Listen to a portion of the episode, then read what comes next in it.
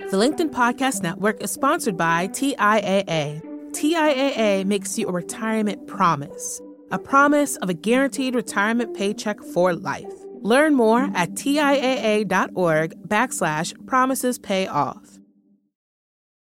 LinkedIn News. Imagine an elephant in a room.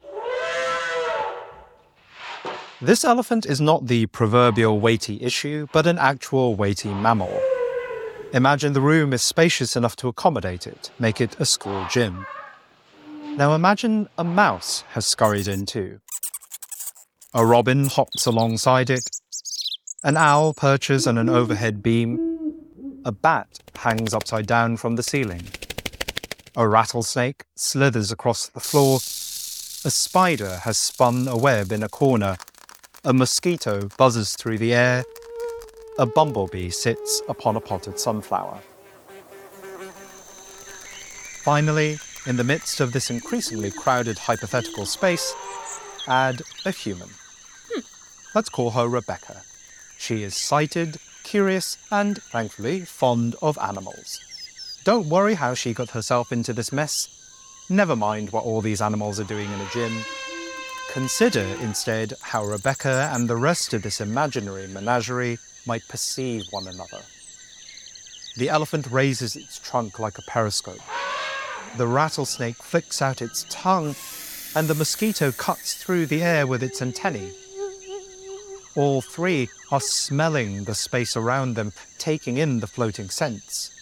The elephant sniffs nothing of note, the rattlesnake detects the trail of the mouse and coils its body in ambush. The mosquito smells the alluring carbon dioxide on Rebecca's breath and the aroma of her skin.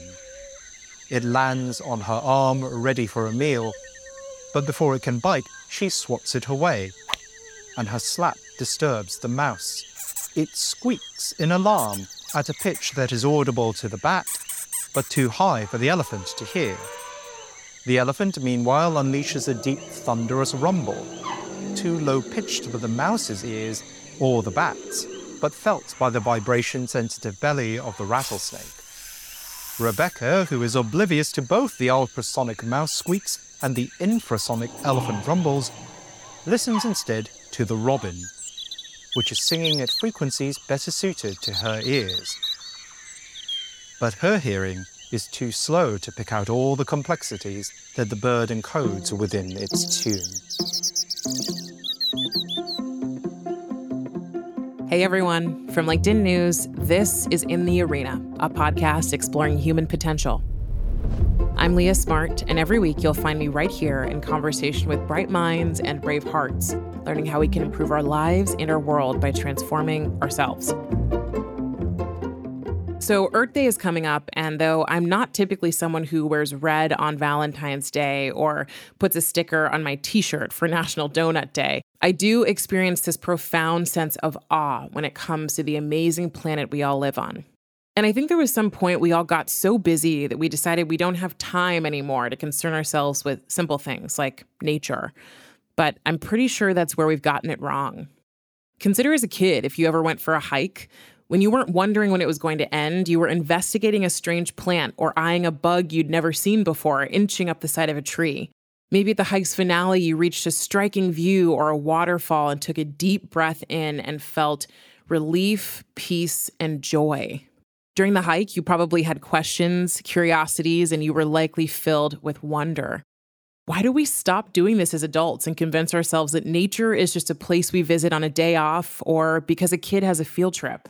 The thing is, no matter where you live, you are able to experience nature every single day. And it's often much simpler than we make it out to be. It's also always extraordinary when you slow down and take it in. So I invited Ed Yong, a Pulitzer Prize winning science writer and the author of An Immense World, into the arena today. He uses his writing to share with us the experiences of other living beings and how the world appears to them through their senses, which in many cases is so different than what we humans experience. But beyond the science of the senses, Ed really wants us to stop, take a moment, go beyond the confines of our own perceptions to immerse ourselves into the richness of life on this planet. So here's Ed sharing a moment that'll help us all see just how immense this world is. So, An Immense World is a book about the ways in which animals sense the world. And uh, at the core of that topic is this wonderful word, this wonderful concept called Umwelt.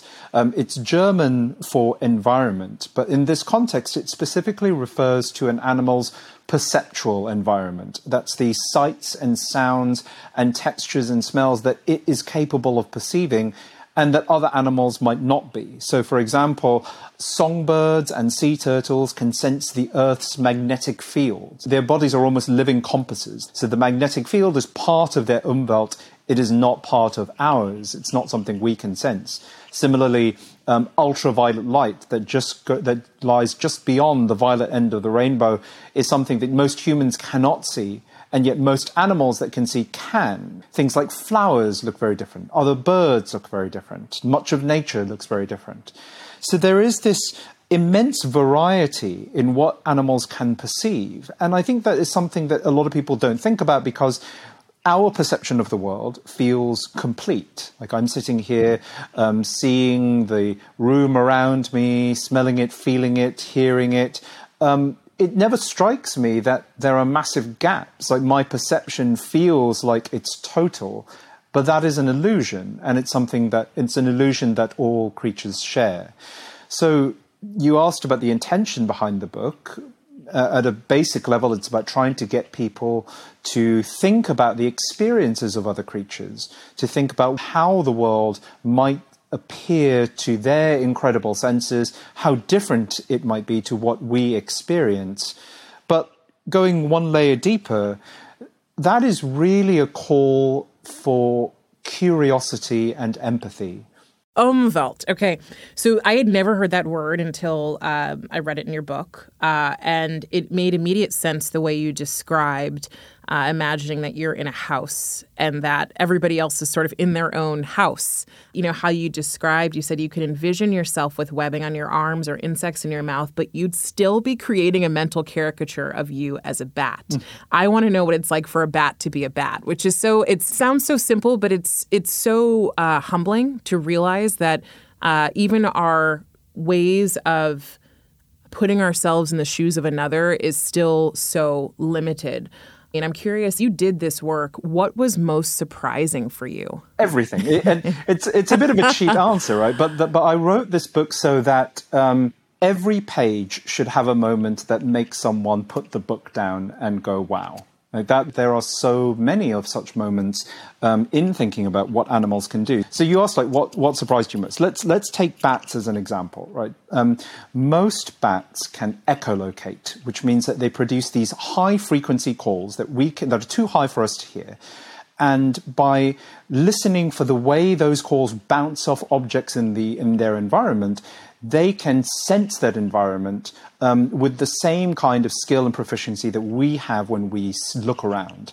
It's almost as if bats use sound to see, and, and their skill at doing this is so great that they can um, fly through a maze of hanging wires or stalactites in a cave without crashing. They can hunt down um, and catch insects flying in the wings. Some bats can pluck spiders from their webs their skill at it is, is truly incredible. So sound loses energy very quickly as it moves through air.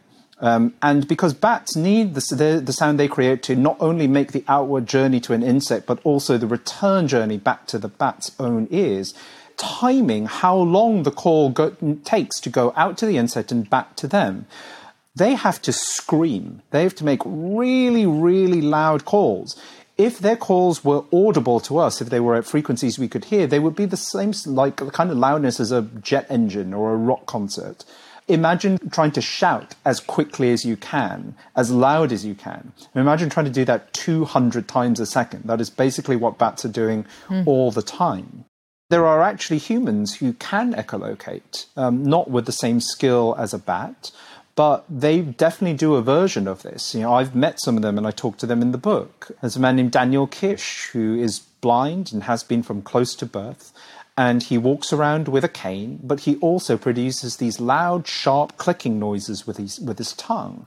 Often when people talk about Daniel, he, he almost gets cast as this sort of superhuman. You know, that's not really how I see it. Like, it just speaks to how varied our senses can be. Here are two individuals, like me and him, um, same species, but, and, and yet what we're sensing of the world is so incredibly different. You know, I went for a walk with him and he, can tell when there's a branch lying across the path um, and he can duck it. You know, we can walk down the street and he'll tell me when we're passing parked cars or um, a lawn versus gravel, fences of different um, material and height. Like he gets so much from the world. But there are also, like, every sense also carries weaknesses with it. So, one thing that echolocation is really bad at is finding small objects on large backgrounds. So if you want to hide from someone or a bat, um, what you should do is stand against a wall because the echoes come coming bouncing off you are going to be swamped by the echoes bouncing off the very large object. Um, so one of the things I talk about in this book is that um, everything is limited in its own way. So every sense has strengths and weaknesses. Every animal is good at some stuff and bad at others and we're each of us getting only this tiny sliver of the fullness of reality as a result. I asked you about surprises. Um, what still remains a mystery to you as you think about all of this research you've done and this amazing book that you've written that is incredibly rich? What is still a mystery?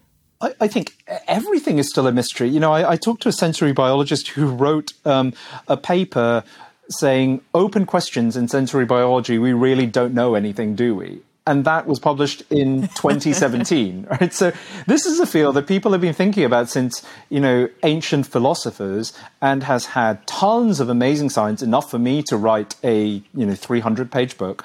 But the open questions are, are vast. Like, as, as you noted, the central problem is that it is impossible to know what is going on inside an animal's head.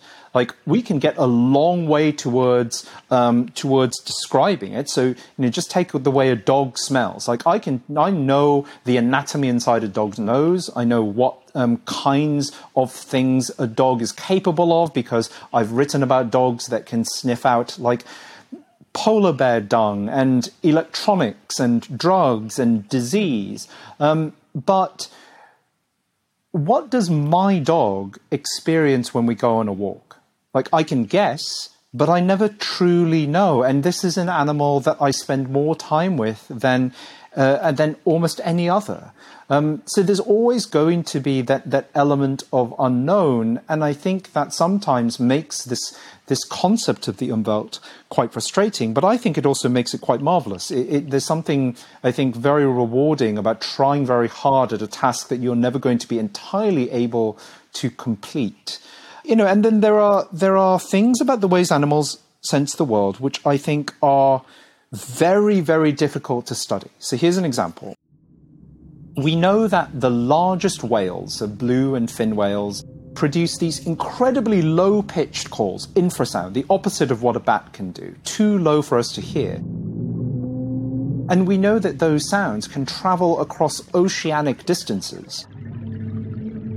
Navy operators have put hydrophones down off the coast of America and recorded whales singing off the coast of Europe. Now, do whales communicate over those distances? Can they send messages? Can they talk to each other over the length of an ocean? They should theoretically be able to. Their sounds certainly travel that far. But who knows whether the whales can make use of that information? Because of the, the speed at which sound moves, by the time one whale hears another across the Atlantic, that whale has been doing other things for 20 minutes. So is this like a very long range, very slow form of communication, or is it not that at all? I think that's right. If whales are singing to each other over long distances, don't even let's not even talk about oceanic distances. Let's say like uh, uh like several miles, right? Then it raises the question of what actually counts as a group of whales? Like the collective noun for a, for a group of whales is a pod. What is a pod? Like to a human, a pod of whales is a group of whales that are next to each other. That you can see all the animals in that group. Right. But if whales can talk to each other over much longer distances than humans can, then is a pod just like a massively distributed group of whales that like are not within visual distance range of each other, but can absolutely hear each other and talk to each other.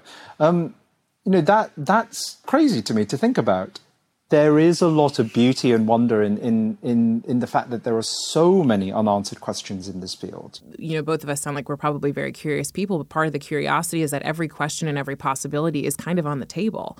Um, we don't really know a lot. And part of what your book revealed to me was when you shared. Um, the story of James Audubon, mm-hmm. who believed that vultures didn't actually have a sense of smell, but were using sight alone to hunt. Right. And it wasn't true. And we believed it as humans for so long until it was disproven, you said, I think in the 60s, by a woman who came and said, actually, I don't think this is true. And then realized over a you know period of time that it wasn't, but we had gone on believing it. So it made me go, gosh, what else is off the table in our minds? Yeah, I, I agree with that. A lot of these things seemed like seemed preposterous at the time that they were proposed. Sometimes where people end up with this is as the sort of basis for a lot of like supernatural explanations, right? My point here is that what is natural, like what living things are actually capable of, is is already extraordinary it makes me wonder like what is supernatural? Maybe it's simply natural and we just don't know it yet you know? Right.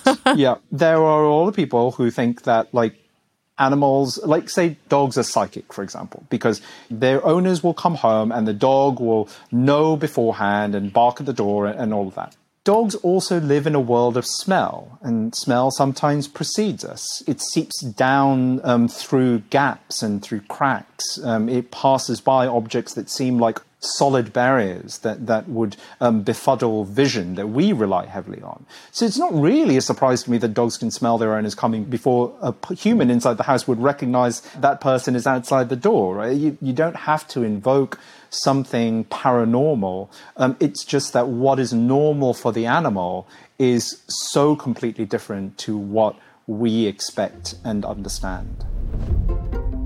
We're taking a quick break. We'll be right back with Ed Yong on how we can be better stewards of our planet and everyone who lives here. The LinkedIn Podcast Network is sponsored by TIAA. In the last 100 years, we've seen financial markets swing, new currencies come and go, decades of savings lost in days, all showing that a retirement plan without a guarantee, quite simply, isn't enough. So, more than a retirement plan, TIAA makes you a retirement promise. A promise of a guaranteed retirement paycheck for life. A promise that pays off. Learn more at TIAA.org backslash promises pay off. Hi, I'm Tomer Cohen, LinkedIn's Chief Product Officer. On my podcast Building One, we dive deep into what it takes to build great products. Recently, we had Zach Perret, the CEO of Plaid and he shared about his struggles building a financial app for consumers and how he was able to turn it all around with a critical pivot. Take a listen. I personally couldn't resonate as much with the consumer set that we were trying to reach. I just didn't have that level of empathy. When we made the shift to building a B2B product, though, I was building the product that I wanted. My co founder and I were creating the product that we wanted ourselves, and we had so much empathy for what that product was. Such a great insight. You know, in that sense, we got lucky because we were, we were creating a thing for ourselves. And then the people that we were talking to also had the same problems we did. They were fintech developers. We'd been a fintech developer, uh, we'd been trying to build a fintech product for a year. And so we had such deep empathy. We had such a clear ability to. If you want to hear more of Zach Perret's story and the lessons that follow, listen and subscribe to my podcast, Building One. And we're back with Ed Yong, the Pulitzer Prize winning science writer and author of An Immense World. So, I'm someone who wanted to read and listen to this book, I'm fascinated by the world around us. And I do think it has such a deep impact on where we head as a species and as a planet. But for people who aren't going to, you know, dive deep into this work and maybe asking, why should I care about this? What what would you say based on what you understand? So a, a few a few things. Um, a lot of us already live with animals in our lives. Um, you know, a lot of people own pets, um, and and I think that sometimes the way we um, treat those pets um, does them a disservice because we're not thinking about the ways they sense the world. So a lot of dog owners will yank their dogs very quickly on long walks because they see walks purely as exercise or travel from A to B. Um, but if you let dogs have their own agency on a walk, typically what a lot of them do is they spend a lot of time smelling stuff on the ground around them and that's really important to them. That smell is a huge part of their lives. Dogs that um, can use their noses more um, tend to be happier and less anxious and more optimistic preventing them from sniffing is a little bit like if I was going on a hike and I had a friend who um, clapped their hands over my eyes every time I stopped to look at the view. Even if you don't buy the value in understanding what animals themselves are experiencing, I do think that thinking about what they're experiencing changes our understanding of the world around us. Thinking about the way my dog sniffs on his walk tells me stuff about what I'm missing in my neighborhood, how much is changing, the information present on the sidewalks and the trees that I'm not privy to.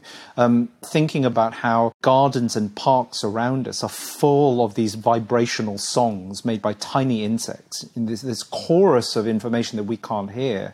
So there's a lot about the world around us that I think um, seems boring, but actually is incredibly complicated and interesting when you think about what other animals are experiencing after you know spending 13 chapters thinking about the senses of other animals the final chapter in the book is, is a sort of call to arms. I write about this problem of sensory pollution. It's light pollution noise pollution.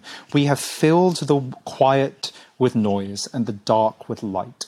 And while we might not think of either of those two things as problems or as pollutants on par with belching smokestacks or um, greenhouse gases or plastics in the ocean they still are problems. They make a life harder for animals sometimes with fatal results. They push animals out of um, habitats that they could otherwise um, I- inhabit. And this is not only a conservation issue, but I think it makes our world poorer in the early pandemic, a lot of people were talking about how they could suddenly hear a lot of birds around them in city spaces. And there were, you know, there were these memes about how nature is healing with this idea that animals were sort of flooding back into these spaces that humans were now deserting. It's not quite right. It's just that under normal circumstances, urban settings are so loud that we cannot hear the animals that are literally on our doorsteps. When we are quieter, we hear more and we hear it over longer ranges. And suddenly, the nature that is always around us feels it feels present in our lives in a way that it normally doesn't. You think of nature and wilderness, you think of places like Yosemite or Yellowstone. But if, if that's our only conception of nature, then it does feel like something that isn't part of our daily lives and therefore not something that we need to think about, not something we need to protect, not something that we need to cherish. Wilderness is all around us, and I think it is there for us to savor and to safeguard. And we need to do both of those things. To savor and to safeguard. I've heard you mention a couple times this isn't about like the individual, it's about how we impact or think about policy. Mm-hmm. Um, so, are you asking us then as individuals to be more aware of the policies that impact the world that we should be or could be safeguarding and protecting? I think that all the time, and not just in this book, but also in all of my other writing, you know, all my reporting on the COVID pandemic. The greatest tricks that is played upon us is this idea that the solution to grand societal planetary problems really fall on the collective actions of individuals. I am not going to solve the problem of light pollution by turning off my lights at night, or I'm not going to solve the problem of noise pollution by, you know, turning down my stereo, right? Those things can help, but these are things that require policy and regulation at massive scales. They require changes to how cities put up lights at night. They require changes to um, how fast vehicles can go um, on the on roads or in the ocean. It's the same with climate change, right? It's not you're not we're not going to fix climate change by a million people individually deciding to unplug their TV at night. We're not going to solve the problem of plastic pollution by a million people deciding to recycle. We need massive policy changes that affect things at national and international scales. Similarly, beating a fast spreading new virus isn't just a case of whether the person next to you in the supermarket is wearing a mask or not. It is also a matter of massive policies like mandates, despite the fact that they've been unpopular. Um, you know, th- policies like paid sick leave that allow people to safeguard their own health without risking their livelihood. On this show, I talk a lot about the power we each have. Um, and I've said before, you know, sometimes I, it feels like the system can't change as fast as I can or as mm-hmm. fast as we each individually can. So it's like I am being challenged around how much time we spend as individuals doing what we can versus how much pressure we put on systems. And so I do think there's certainly a balance in, uh, in how we do that. I'd love for you to answer these three statements. The first is better humans are. Better humans are. I think all around us. Um, you know, I, I, do truly believe that. Um, I think that it's sometimes not an easy thing to believe. I write about things like the pandemic and you know ecological catastrophe that make it difficult to sometimes retain hope in a better future and in the sort of the, the possibility of people to be good. But I do think, and my wife reminds me of this all the time, that a lot of people are trying really hard. Um, and I think that I've talked about how big the problems we face are. I don't think that we can afford the luxury of nihilism. Um, I think we need to continue believing in the possibility of a better future and the possibility of people to work towards that. And better work is? Better work is about a qualitative understanding of your own worth rather than a quantitative one. I think that a lot of the ways in which we measure our own value and our own success is dictated by this sort of ceaseless productivity culture. Um, you know, I, am a journalist, right? Like I've spent a lot of years in my life um, measuring how good I am by how many hours I put in, how many pieces I can write, um, how many, how many, how many. That is a very fast and inevitable path towards burnout. Mm-hmm. And a better world has I'm going to say more empathy in it. That has been so core to the the ideas in immense world, and it's been so core to what I've written about the pandemic too. You know, a lot of our failures um, during COVID, I think, have stemmed from a catastrophic lack of empathy and inability to understand what other people are going through, the lives of people with fewer advantages, greater risks, but I do think that empathy is a muscle, and I do think that you can build it by flexing it on the regular. And that's what I try. I'm trying to get people to do in all the various forms of writing that I do. Amazing. Thank you so much, Ed, for joining me. It was great to hear your perspective and to have conversations about things I think a lot of people don't get the opportunity to or enter spaces where they can talk about this. So I appreciate the work you're doing. Thanks, Leah. Thanks for having me.